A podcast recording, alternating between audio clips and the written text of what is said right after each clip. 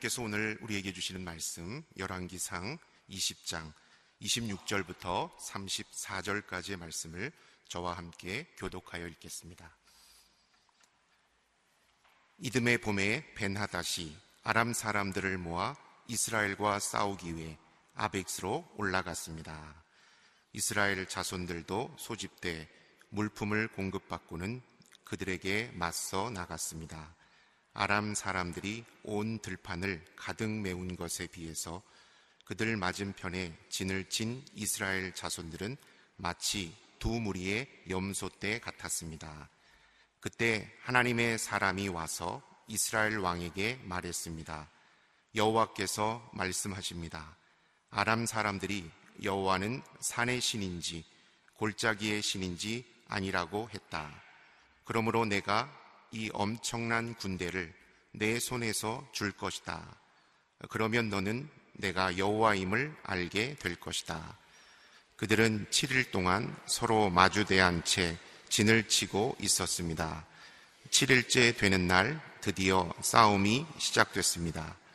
이스라엘 자손들이 하루 만에 아람의 보병 10만 명을 죽였습니다. 나머지는 아벡 성안으로 도망쳤는데 그 성벽이 그들 2만 7천 명 위에 무너지고 말았습니다.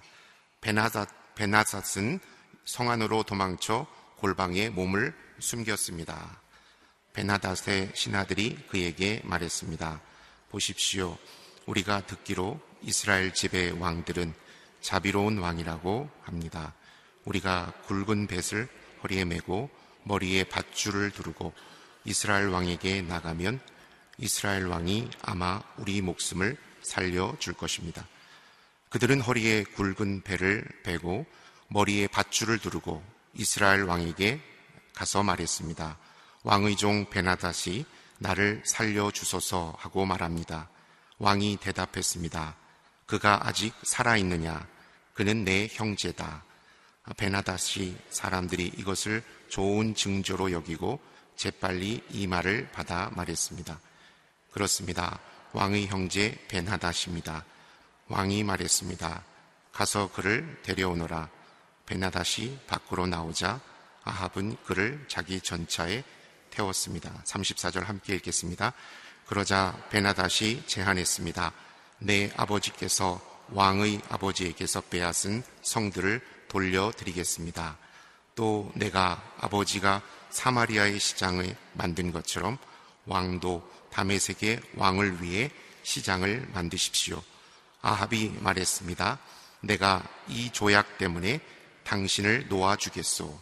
그리하여 아합은 조약을 맺고 벤하닷을 돌려 보냈습니다. 악은 그 뿌리까지 제거하십시오라는 제목으로 이상준 목사님께서 말씀 선포해 주시겠습니다.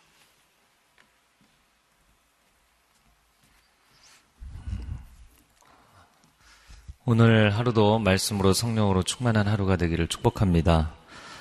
어, 오늘 말씀 가운데 베나닥과 아합의 두 번째 전쟁이 시작이 됩니다. 26절 말씀. 이듬해 봄에 베나다시 아람 사람들을 모아 이스라엘과 싸우기 위해 아벡으로 올라갔습니다. 예언자가 말한 그대로 이듬해 봄에 베나다시 아람 사람들을 모아서 아, 재차 전쟁을 치르겠다고 아벡으로 올라왔다 이야기합니다. 이 아벡이라는 지명의 구체적인 위치가 어디냐에 대해서는 여러 가지 의견이 있습니다. 이스라엘 평원, 아, 북이스라엘의 어, 중심지에 있는 이스라엘 평원이냐, 아니면 시돈 북부냐, 갈릴리 주변이냐, 여러 가지 의견이 분분하지만 하여튼 중요한 것은 사마리아 성까지 어, 밀고 들어오지 못하고 이번에는 그 중간 지점에서 멈춰서 싸움을 벌이겠다고 예, 어, 진을 치게 된 것입니다. 그리고 28절 말씀에 보면 여호와는 산의 신이지 골짜기의 신이 아니다라고 했다라는 이 장면을 보아서는 골짜기라는 이 지명이 시사하는 바가 있다고 보입니다. 어, 이스라엘이 산악이 산악지대가 중심을 이룬 지형이기 때문에 그 산과 산 사이에 골짜기라는 골짜기라고 표현되어 있는 이런 유형의 지형이 있습니다. 그런데 상당히 넓은 평야인 경우도 있거든요. 그래서 고대의 왕들의 전쟁은 아, 이런 평야에서 많이 아, 치러졌습니다. 그래서 아, 그런 넓은 평야에서 양 진영이 만나서 싸움을 벌이게 된 것 같습니다. 26절에 아람 사람들을 모았다라고 돼 있고 27절에 이스라엘 자손들도 소집됐다. 모았다, 소집됐다 이렇게 돼 있지만 원어상으로는 똑같은 단어입니다. 그래서 양쪽이 다 어, 군사가 몇 명이나 되는가 숫자를 세보고 그래서 군대에서는 점고한다 이야기하죠. 숫자를 양쪽 다 세보고 군대를 소집해서 전쟁을 치르게 됩니다. 27절 말씀해 보면 이스라엘 자손들도 소집되어 물품을 공급받고는 그들에게 맞서 나갔습니다. 어, 물품을 어, 개인적으로 다 어, 지급을 한 것으로 보아서 북이스라엘도 상당히 전쟁 준비를 제대로 어, 해 두었던 것으로 보입니다. 그러나 27절 하반절에서 양쪽 군대의 규모를 비교를 합니다. 아람 사람들이 온 들판을 가득 메운 것에 비해서 그들 맞은편에 진을 친 이스라엘 자손들은 마치 두 무리의 염소떼 같았다. 온 들판을 가득 메웠다. 골짜기이면서도 들판인 지형, 아, 그 곳을 가득 메운 아람 사람들에 비해서 이스라엘 사람들은 염소떼 같다. 팔레스타인에서 목축을 하면서 아, 주로 양을 키우고 염소의 경우에는 소규모로 어, 대부분 키웁니다. 그렇기 때문에 두 무리의 양떼도 아니고 두 무리의 염소떼라고 표현을 한 것은 상당히 적은 인원이었다. 양쪽이 비교가 안 되었다라는 그런 이야기죠. 광야 여정 가운데 아, 이스라엘 백성들이 가네, 아, 가데스 바네아에서 가나안 땅을 정탐을 하죠. 12명의 정탐꾼을 보내서 정탐을 합니다. 그때 정탐꾼들의 보고 가운데 믿음이 없는 자들의 보고가 민수기 13장 33절에 보면 가나안 땅에서 안악자손의 거인들을 우리가 보았는데 그 거인들의 비교를 해보니까 우리는 마치 메뚜기 같았다라는 표현이죠. 아, 그런 것처럼 오늘 본문에 비교가 되지 않는 이 전쟁을 치른다는 것이 상당한 무리수가 있는 그 상황을 이야기합니다. 물론 1차전 때도 양쪽의 규모는 비교가 안 됐죠. 그러나 1차전 때는 그 아람 군대가 방심을 했기 때문에 이길 수 있는 가능성이 있었지만 2차전은 상황이 좀 다른 것이죠. 아람 사람들이 집중해서 이 전쟁을 치르겠다고 나온 것이기 때문입니다. 저는 오늘 본문의 말씀을 보면서 우리 인생의 상황도 원수가 한번 공격을 해왔는데 내가 분명히 하나님 앞에 도움을 받고 하나님이 주신 승리를 거두었거든요. 아, 이제는 전쟁이 끝났구나. 이렇게 생각을 했는데 재차 공격이 들어올 때 사람들은 많이 낙심하고 어려워하는 경우들이 많이 있습니다. 사실 엘리야도 그래서 힘들었던 것이잖아요. 놀라운 승리를 거두었다고 생각했는데 상황이 여전히 변하지 않는 거예요. 그 이듬해 또 전쟁이 있는 거예요. 물론 이 전쟁에서 승리하고 나서도 또 전쟁이 있는 거예요. 예, 물론 세상 사람들이 이야기하는 것처럼 인생은 산 넘어 산이죠. 시험 뒤에 또 다른 시험이 옵니다. 여러분, 재차 원수의 공격이 있을 때 여러분 마음 가운데 낙심하지 않기를 바랍니다. 그리고 포기하지 않기를 바랍니다. 그래서 날마다 영적으로 깨어서 사시기를 바랍니다. 저는 뭐 가끔 그런 생각을 하는데, 아, 그냥 공생애를 사는 것이구나. 이런 생각을 할 때가 많이 있습니다. 아, 여러분 영적으로 하나님 앞에 서는 그날까지 깨어서 살아가기를 주님의 이름으로 축복합니다. 네. 28절 말씀에 그때 하나님의 사람이 와서 이스라엘 왕에게 말했습니다. 여호와께서 말씀하십니다. 아람 사람들이 여호와는 산의 신이지 골짜기의 신이 아니라고 했다. 그러므로 내가 이 엄청난 군대를 내 손에 줄 것이다. 그러면 너는 내가 여호와임을 알게 될 것이다. 그때 하나님의 사람이 왔다. 그 이 하나님의 사람이라는 표현 누군지를 알 수 없는 그러나 하나님께 속해 있는 사람, 하나님의 음성을 듣고 움직이는 사람. 이 사람이 누구인가? 그 전년도에 아합에게 찾아와서 하나님의 메시지를 전달한 사람인가? 맞습니다. 왜냐하면 원어상으로는 정관사가 붙어 있기 때문이에요. 그래서 바로 그 하나님의 사람 이런 의미를 갖고 있기 때문에 바로 그 천년도에 아합에게 아람과 1차전에서 하나님의 메신저 역할을 했던 사람이 와서 다시 이야기를 합니다. 그리고 그가 전달해 준 하나님의 신탁은 하나님께서 이스라엘에게 승리를 주시겠다라는 것이었어요. 아, 여기서 알 수 있는 몇 가지는 첫 번째, 아람 사람들이 여호와 하나님을 경외하지 않기 때문에 하나님께서 그들에게 패배를 주시는 것이죠. 그래서 3일째 계속 똑같은 말씀을 나누지만 내가 잘한 게 있어서 승리를 주신다기보다는 상대 진영이 악하기 때문에 그들에게 패배를 주시는 것. 네, 그때는 겸손해야죠. 겸비하고 하나님을 주목해야 됩니다. 아람 사람들이 뭐라고 이야기를 했냐면 여호와는 산의 신이지 골짜기의 신이 아니다. 아, 그렇게 이야기한 것을 두고 하나님께서 만군의 주가 되심을 그들 가운데 보이시고자 하는 것이죠.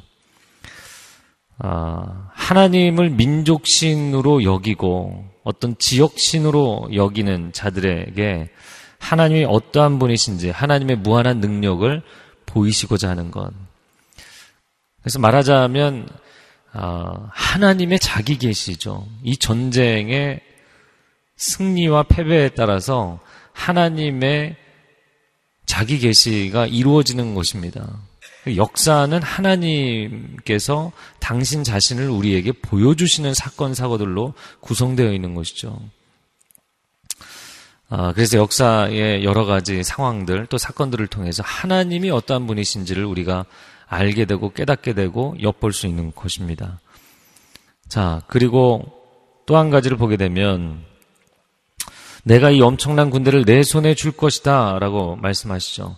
전쟁은 하나님께 속해 있는 줄로 믿습니다. 전쟁은 인원수의 문제도 아니고 어, 군 장비를 어느 쪽이 더 갖고 있느냐의 문제도 아니고 어, 그것은 그 이스라엘이 독립 국가로 다시 세워진 이후에 아랍과 여러 차례 전쟁을 치르죠. 근데 이스라엘이 항상 숫자가 적음에도 불구하고 또 때로는 기습 공격을 당하기도 함에도 불구하고 그 놀랍게 하나님께서 승리를 그들에게 계속해서 주시죠. 아, 전쟁은 하나님께 속해 있는 것입니다. 그 결과는 하나님의 손에 있는 것입니다. 아, 그것을 깨닫는 것이 중요하죠. 그래서 너는 내가 여호와임을 알게 될 것이다. 계시 중에 가장 중요한 계시는 하나님을 아는 계시. 하나님을 아는 지식을 우리에게 보여주시는 계시이다. 라는 것이죠. 자, 29절 말씀. 그들은 7일 동안 서로 마주대한 채 진을 치고 있었습니다. 7일째 되는 날 드디어 싸움이 시작됐습니다. 이스라엘 자손들이 하루 만에 아람의 보병 10만 명을 죽였습니다. 7일 동안 양쪽에 진을 치고 항호를 벌이다가 어, 7일째 드디어 전쟁이 시작이 됩니다. 그 7일 동안은 서로가 탐색전이고 기싸움을 하고 있는 것이죠. 그러다가 7일째 전쟁이 발발했는데 어, 이스라엘 군대가 아람의 보병 10만 대군을 어, 쳐서 이겼다. 그리고 남은 2만 7천 명이 아벡 성 안으로 도망쳤는데 성벽이 무너져 내렸다. 이렇게 이야기를 합니다. 여리고성이 무너진 것처럼 삼손이 기둥을 무너뜨려서 어, 그발 신전을 무너뜨려서 블레셋 사람들을 죽였던 것처럼 그 성이 저는 그런 상상을 해봤어요. 당시의 성의 규모가 그다지 크지가 않거든요. 그렇기 때문에 성이 작은데 너무 많은 숫자가 비집고 들어가서 무너진 게 아닌가. 네, 저 혼자 그런 상상을 좀 해봤고요. 물론 어떤 이유에서든 간에 하나님께서 그들을 심판하신 것이죠. 그들에게 벌을 내리신 것입니다. 어, 하나님을 경외하지 않는 자들에 대해서 하나님의 진노가 임하게 된 것입니다. 하나님의 진노를 피할 길이 없어요. 하나님께서 뭔가를 결정하시면 그 하나님의 결정을 피할 길이 없습니다. 신명기 32장 39절 말씀에 이제는 나 곧 내가 그인 줄 알라. 나 외에는 다른 신이 없도다. 나는 죽이기도 하며 살리기도 하며 상하게도 하며 낫게도 하나니 내 손에서 능히 빼앗을 자가 없도다. 하나님이 살리기로 결정하시면 원수가 아무리 공격해도 하나님이 살려주십니다. 하나님이 죽이기로 결정하시면 아무리 피해가고 도망가도 그는 죽는 것이에요. 하나님의 손에서 그 누구도 빼앗을 수 없다. 하나님이 역사의 주관자이신 줄로 믿습니다. 사실 이것이 신앙 고백이죠. 하나님이 망군의 주가 되심을 인정하는 것, 주권이 하나님께 있음을, 결정권이 하나님께 있음을 고백하는 것, 내 인생뿐만 아니라 내가 속해 있는 공동체와 역사의 결정권이 생사 여탈권이 하나님께 있음을 고백하는 것. 생사 화복이 하나님의 손에 달려 있다. 어, 이야기를 하는 것이 레위기의 결론에 나오고 어, 신명기의 결론에 나오잖아요. 결국에는 하나님께서 너희가 말씀을 지켜야 된다 이야기하시고 그 모세오경의 결론 부분에서 생사화복을 내 앞에 두니 네가 말씀에 순종할 것이냐 순종하지 않을 것이냐를 결정하고 하나님을 경외할 것이냐 경외하지 않을 것이냐를 결정하는 것은 생과 사를 결정하는 문제다. 화와 복을 결정하는 문제다. 하나님께서 말씀에 순종하면 복이 있을 것이고 말씀에 불순종하고 하나님을 경외치 아니하면 화가 있을 것이다. 말씀하시는 것은 인생에 대한 생사화복의 결정권이 하나님께 있다는 뜻이에요. 그냥 말씀을 지키면 바람직하겠다. 이렇게 말씀하시는 게 아니라는 것입니다. 여러분, 하나님의 주권을 인정하는 사람에게 하나님의 축복의 길이 열릴 줄로 믿습니다. 하나님의 생명의 길이 열릴 줄로 믿습니다. 그 길을 선택하세요. 어, 하나님이 잔 하나님의 자녀들이 시험을 당할 때 피할 길을 피할 길을 내주시는 하나님. 또한 하나님을 대적하는 자들을 심판하실 때 아무리 도망가도 피해 가려고 해도 피할 길이 없게 만드시는 하나님. 동일한 한 분 하나님이십니다.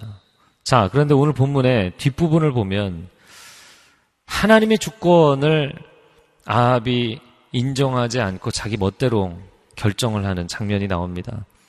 31절 말씀에 베나닷의 신하들이 그에게 말했습니다. 보십시오.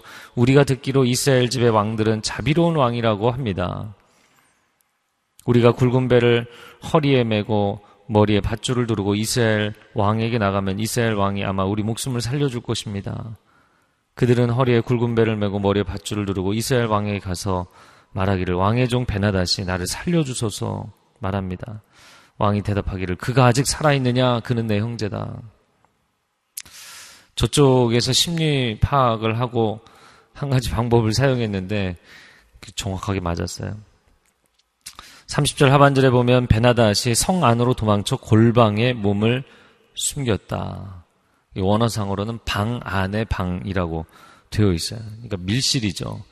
아, 이런 그 수세에 몰리는 상황을 고려해서 성 안에 있는 어, 비밀의 공간 그 안에 숨어 있으면서 그러나 다 무너져 내리고 그들은 어, 마지막 코너에 몰려 있는 상황이죠. 그때 신하들이 베나닷에게 이제는 다른 방법이 없지 않느냐. 뭐 도망갈 길도 없고 정면 돌파를 할 수도 없고 그러니까 은혜를 구하자. 자비를 구하자. 이스라엘 왕들은 자비롭다고 들었다. 두 가지를 하는데 굵은 배를 허리에 동이고 예, 배옷을 입는다. 배를 몸에 두른다라는 것은 회개를 의미하는 것이죠.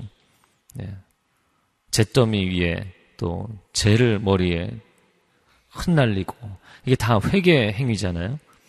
사람 앞에 신 앞에 회개하는 행위. 그리고 두 번째는 머리에 밧줄을 둘렀다. 그래서 머리 위에 둘렀는지 또 해석에 따라서 목에 둘렀다고 해석하기도 하는데 이 밧줄이 머리 쪽에 있다는 게 뭘 의미하나요? 목에 걸면 사람 죽는 거거든요. 당신이 나의 생사 여탈권을 가지고 있습니다. 이 표현인 것이에요.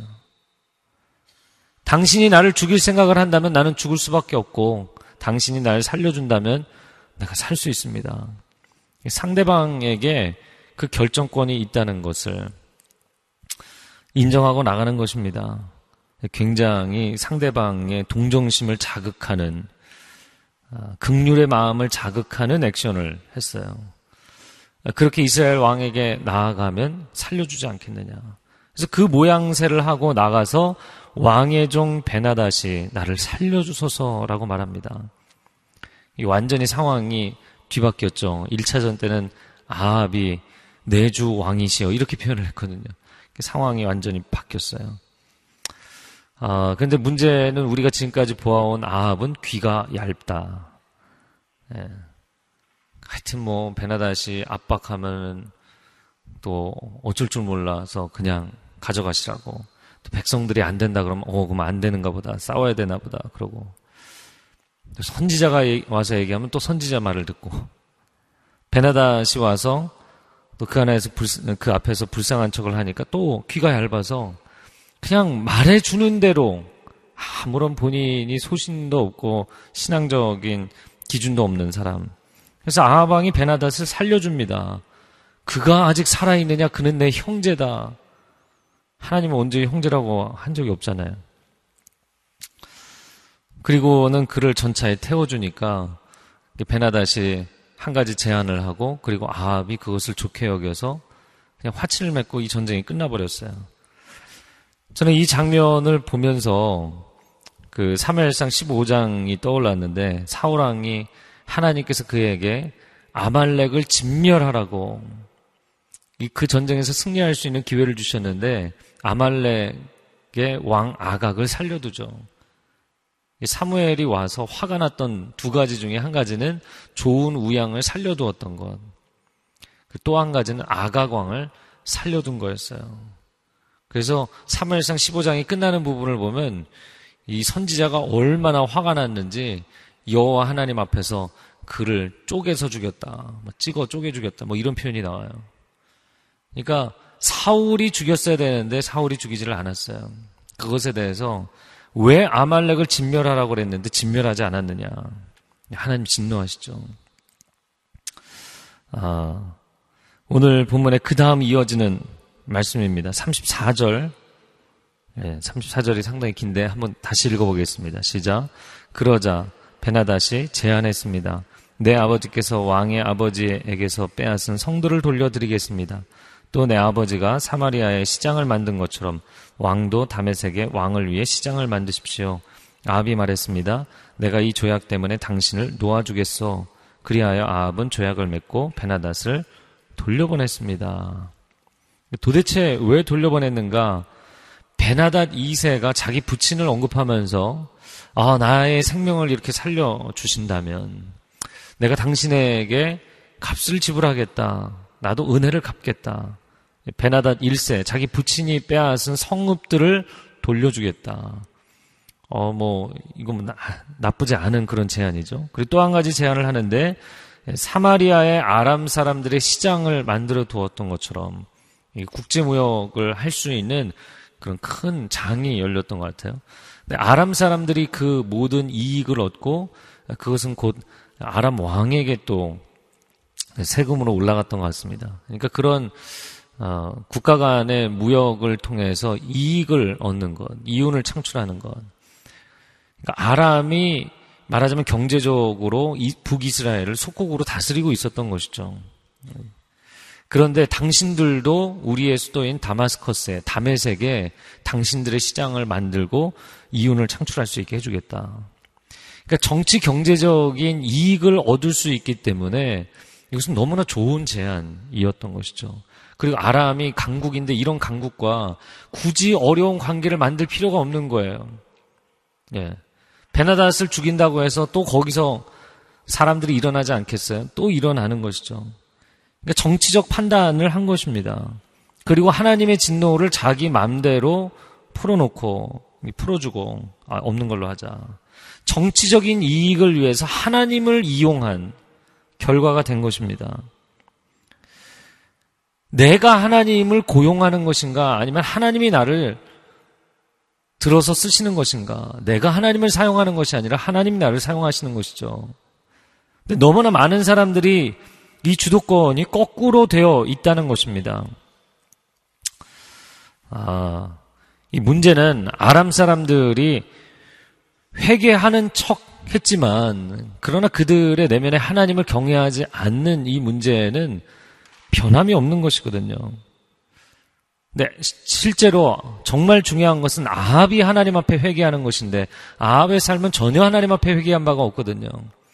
아람 사람들도 하나님 앞에 회개한 것이 아니고 그냥 아합에게 잘 보이기 위해서 우리가 잘못했다라고 표현을 한 것이지 아무도 아합도 아람 사람들도 하나님 앞에 회개한 부분은 아닌 것이에요. 그러니까 하나님은 이 협상 테이블에 제외가 되어 있다는 것이 문제입니다. 그리고 생사 여탈권이 어떻게 아합에게 있습니까? 아합의 생사 여탈권도 하나님의 손 안에 있는 것이잖아요. 근데 자기 마음대로 결정했어요. 그리고 오히려 그런 이야기를 듣고 자기 마음에 어 그래 어, 너의 생명과 사망을 결정하는 건 내 손 안에 있지. 그리고 자기가 교만해지고 우쭐해졌어요. 하나님이 보실 때는 네, 자기가 하나님 노릇을 하고 있는 것이죠. 감히 하나님의 자리에 서는 것을 주의해야 됩니다. 잔치의 상좌를 조심해야 되는 것은 그 자리가 내 자리일지라도 조심해야 되는데 내 자리가 아니라면 더 심각한 문제인 거예요.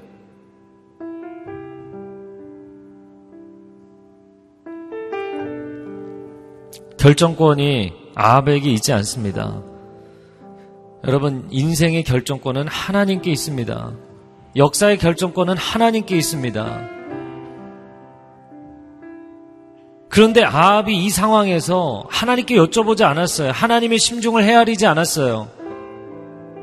그럼 아합만 이상한 사람일까요? 우리가 상당히 이렇게 행동할 때가 많다는 거예요. 다급해질 때는 하나님께 도움을 청하고 하나님의 음성 들려달라고 하다가 상황이 조금 호전되면 내가 다 결정해요. 상황이 좋아지기 시작하면 어 이제는 숨을 쉴 수 있게 되면 이건 이 정도는 내가 처리하면 되지라고 생각합니다. 그러니까 그동안 하나님께 내 생사의 주권이 달려 있습니다라고 이야기한 것은 하나님이 필요했기 때문이었고 이제는 좀 숨을 쉴 수 있게 되고 내가 알아서 해결할 수 있으니까 하나님 이제는 됐습니다. 제가 하겠습니다. 제가 결정하고 제가 정리하겠습니다. 그 자기 마음대로 자기 관점으로 자기 이익이 되는 방향으로 결정을 했던 것이죠. 하나님은 심부름꾼으로 전락시킨 거예요. 여러분, 하나님은 우리와 함께 하십니다. 하나님 나와 함께하여 주옵소서, 하나님 나를 도와주옵소서, 때로는 기도를 하다 보면요. 내가 이런 기도를 왜 하고 있지? 이런 생각이 들 때가 있어요. 하나님 약속을 지켜주옵소서. 하나님 약속을 지키세요. 하나님 나와 함께 해주세요. 그래, 그래, 알았어. 내가 너와 함께 해주지. 내가 약속을 지켜주지. 그 다음이 문제인 거예요. 내가 여유가 생기고 내 삶이 평안해졌을 때, 전쟁의 승리가 이미 내게 보장되었을 때, 내가 하나님과 함께 할 것인가? 이후의 삶에 나의 평생에 내 인생이 힘들고 어려울 때뿐만 아니라 내 인생이 평안할 때에도 승리의 고지 위에 깃발을 들고 서 있을 때에도 그때에도 내가 하나님과 함께 할 것인가? 그때에도 내가 하나님의 주권을 인정할 것인가? 그때에도 내가 하나님만이 온전히 영광을 받으실 분이라고 온 열방 가운데 하나님의 이름을 선포할 것인가? 여러분, 하나님이 우리와 함께 하십니다. 이제 우리가 생각하고 우리가 마음 가운데 결정해야 될 것은 내가 하나님과 함께 할 것인가의 문제입니다. 나의 주님, 나의 인생의 주인 되시는 주님을 인정하고 사십시오. 어찌 보면 고난의 시간보다 승리의 순간에 하나님의 주권을 인정하는 게 어려운 일이에요. 아말렉과의 전쟁에서 결국에는 자기 멋대로 결정을 하는 사울왕이나 아람 사람들과의 전쟁에서 자기 멋대로 결정을 하는 아합이나 물론 신실했던 히스기야 왕 같은 경우도 오 하나님 저의 생명을 연장시켜 주십시오. 눈물로 호소하니까 하나님이 연장시켜 주셨어요. 그랬더니 바로 바벨론 사신들에게 자기 자랑을 합니다. 그리고 하나님이 진노하시죠. 어, 우리의 인생이 하나님 앞에 신실하기를 바랍니다. 어, 기도하겠습니다. 기도할 때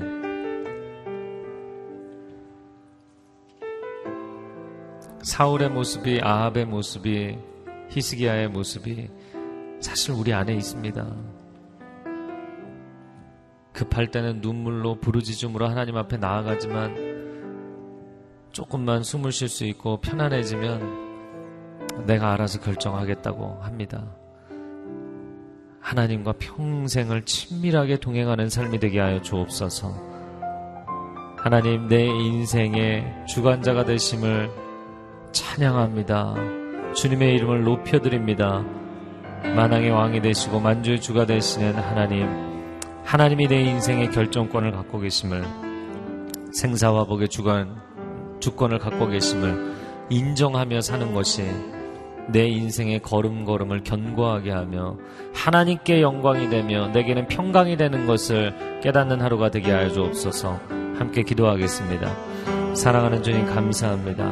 하나님의 주권을 인정하며 하나님의 이름을 높여드리며 고난의 순간뿐만 아니라 어려움의 순간뿐만 아니라 평탄할 때에도 승리의 순간에도 하나님을 인정하며 살아가는 것이 아버지 우리 삶 가운데 놀라운 능력이 되게 하여 주옵소서. 승리의 근거가 되게 하여 주시옵소서. 변함없이 하나님 동행하시고 변함없이 하나님의 임재를 체험하고 하나님의 은혜와 능력과 지혜를 체험하는 그 비밀이 하나님의 주권을 인정하는 데 있음을 알게 하여 주시옵소서. 하나님의 하나님이심을 알게 하여 주시옵소서. 우리의 눈을 열어 주시옵소서. 우리의 마음을 열어 주시옵소서. 오 하나님 홀로 영광을 받아 주시옵소서. 하나님의 임재 가운데 들어가게 하여 주시옵소서. 하나님의 사람들로 살아가게 하여 주시옵소서. 하나님을 경외하는 인생에게 하나님께서 그를 존중해 주시겠다고 말씀하십니다. 아멘. 나를 존중히 여기는 자를 내가 존중히 여기며 나를 멸시하는 자를 내가 멸시하리라. 하나님 엘리에게 말씀하셨습니다. 그 말씀을 듣고도 엘리 제사장이 깨어나지를 못했습니다. 하나님을 경외하는 자를, 하나님을 존중히 여기는 자를 하나님이 존중히 여겨 주시겠다. 말씀하십니다. 오, 하나님, 오늘 하루도 하나님의 임재 의식 가운데 살게 하여 주시옵소서 사람의 소리보다 세상의 유혹보다 내 내면 가운데 들려오는 원수의 거짓말보다 하나님의 진리의 음성이 분명하게 들리는 하루가 되게 하여 주옵소서 말씀으로 충만할 지어다. 하나님의 진리로 충만할 지어다. 흔들림이 없는 영적 기준을 갖게 될 지어다. 두 손을 들고 주여 삼삼하며 기도합니다. 주여, 주여, 주여. 오 주님, 우리 내면에 하나님의 진리의 말씀이 기준이 되게 하시고 가치관의 근거가 되게 하시고 능력과 지혜의 근거가 되게 하여 주시옵소서. 말씀으로 충만한 하나님의 사람들이 되게 하여 주옵소서. 사람들의 말에 귀가 얇아져서 세상의 유혹과 세상의 거짓말과 세상의 제안에 마음이 동하여서 움직이는 사람들이 아니라 성령의 감동을 따라가게 하여 주옵소서. 말씀의 감동을 따라가게 하여 주옵소서. 하나님의 인재의 능력을 따라가게 하여 주옵소서. 구름 기둥과 불 기둥을 따라가는 인생이 되게 하여 주시옵소서. 하나님이 앞서가시면 그 길을 따라가는 인생들이 되게 하여 주시옵소서. 하나님 나의 평생에 하나님과 동행하기를 원합니다. 걸음걸음 견고하게 하여 주시고 하나님의 평강을 누리게 하여 주시고 하나님의 영광을 구하는 인생이 되게 하여 주시옵소서. 거짓된 길로 가지 않게 하여 주옵소서. 좌우로 치우치지 않게 하여 주옵소서. 평생을 변함없이 하나님의 사람으로 살아가는 은혜와 축복이 있게 하여 주옵소서. 아멘. 내가 사방으로 막혀 있고 둘러싸여서 압박을 당할 때 하나님 살 길을 열어주시는 하나님이신 줄로 믿습니다. 하나님의 사람들이여 두려워하지 말지어다. 하나님 고난의 상황에 하나님이 주시는 평강을 누릴 뿐만 아니라 평강의 때 하나님 한 분을 바라보는 영적 집중력을 허락하여 주옵소서 승리의 순간에도 하나님의 이름을 높여드릴 수 있는 사람들 되게 하여 주시옵소서 하나님 그리하면 하나님께서 그의 인생을 기뻐하시고 평안할 때도 고난의 때에도 하나님을 인정하는 그 사람과 평생토록 영원토록 함께 하실 줄로 믿습니다. 하나님 우리와 함께 하시면 내 인생에는 날마다 놀라운 평강과 승리가 임할 줄로 믿습니다. 이제는 우리 주 예수 그리스도의 은혜와 하나님 아버지의 극진하신 사랑하심과 성령의 교통하심이 오늘 하나님의 이름을 인정하고 하나님의 주권을 인정하며 살아가기로 결단하는 귀한 하나님의 백성들 위해 그리고 이들의 가정과 일터 위에 한국교회 위에 성교사님들의 사역과 가정 위에 이제로부터 영원토록 함께하여 주시기를 간절히 축원하옵나이다. 아멘.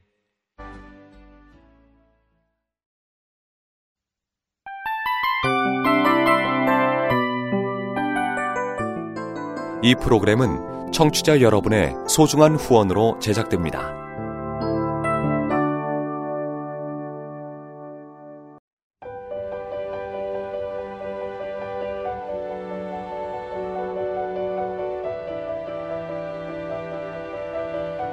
세상에는 수많은 교회들이 있지만 더 깊이 있는 말씀 강해를 찾기 위해 크기로만 교회를 선정하지 않습니다.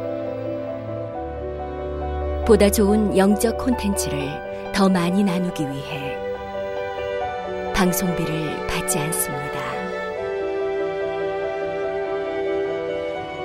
1년 365일 복음만 전하고 싶어서 우리는 광고를 하지 않습니다.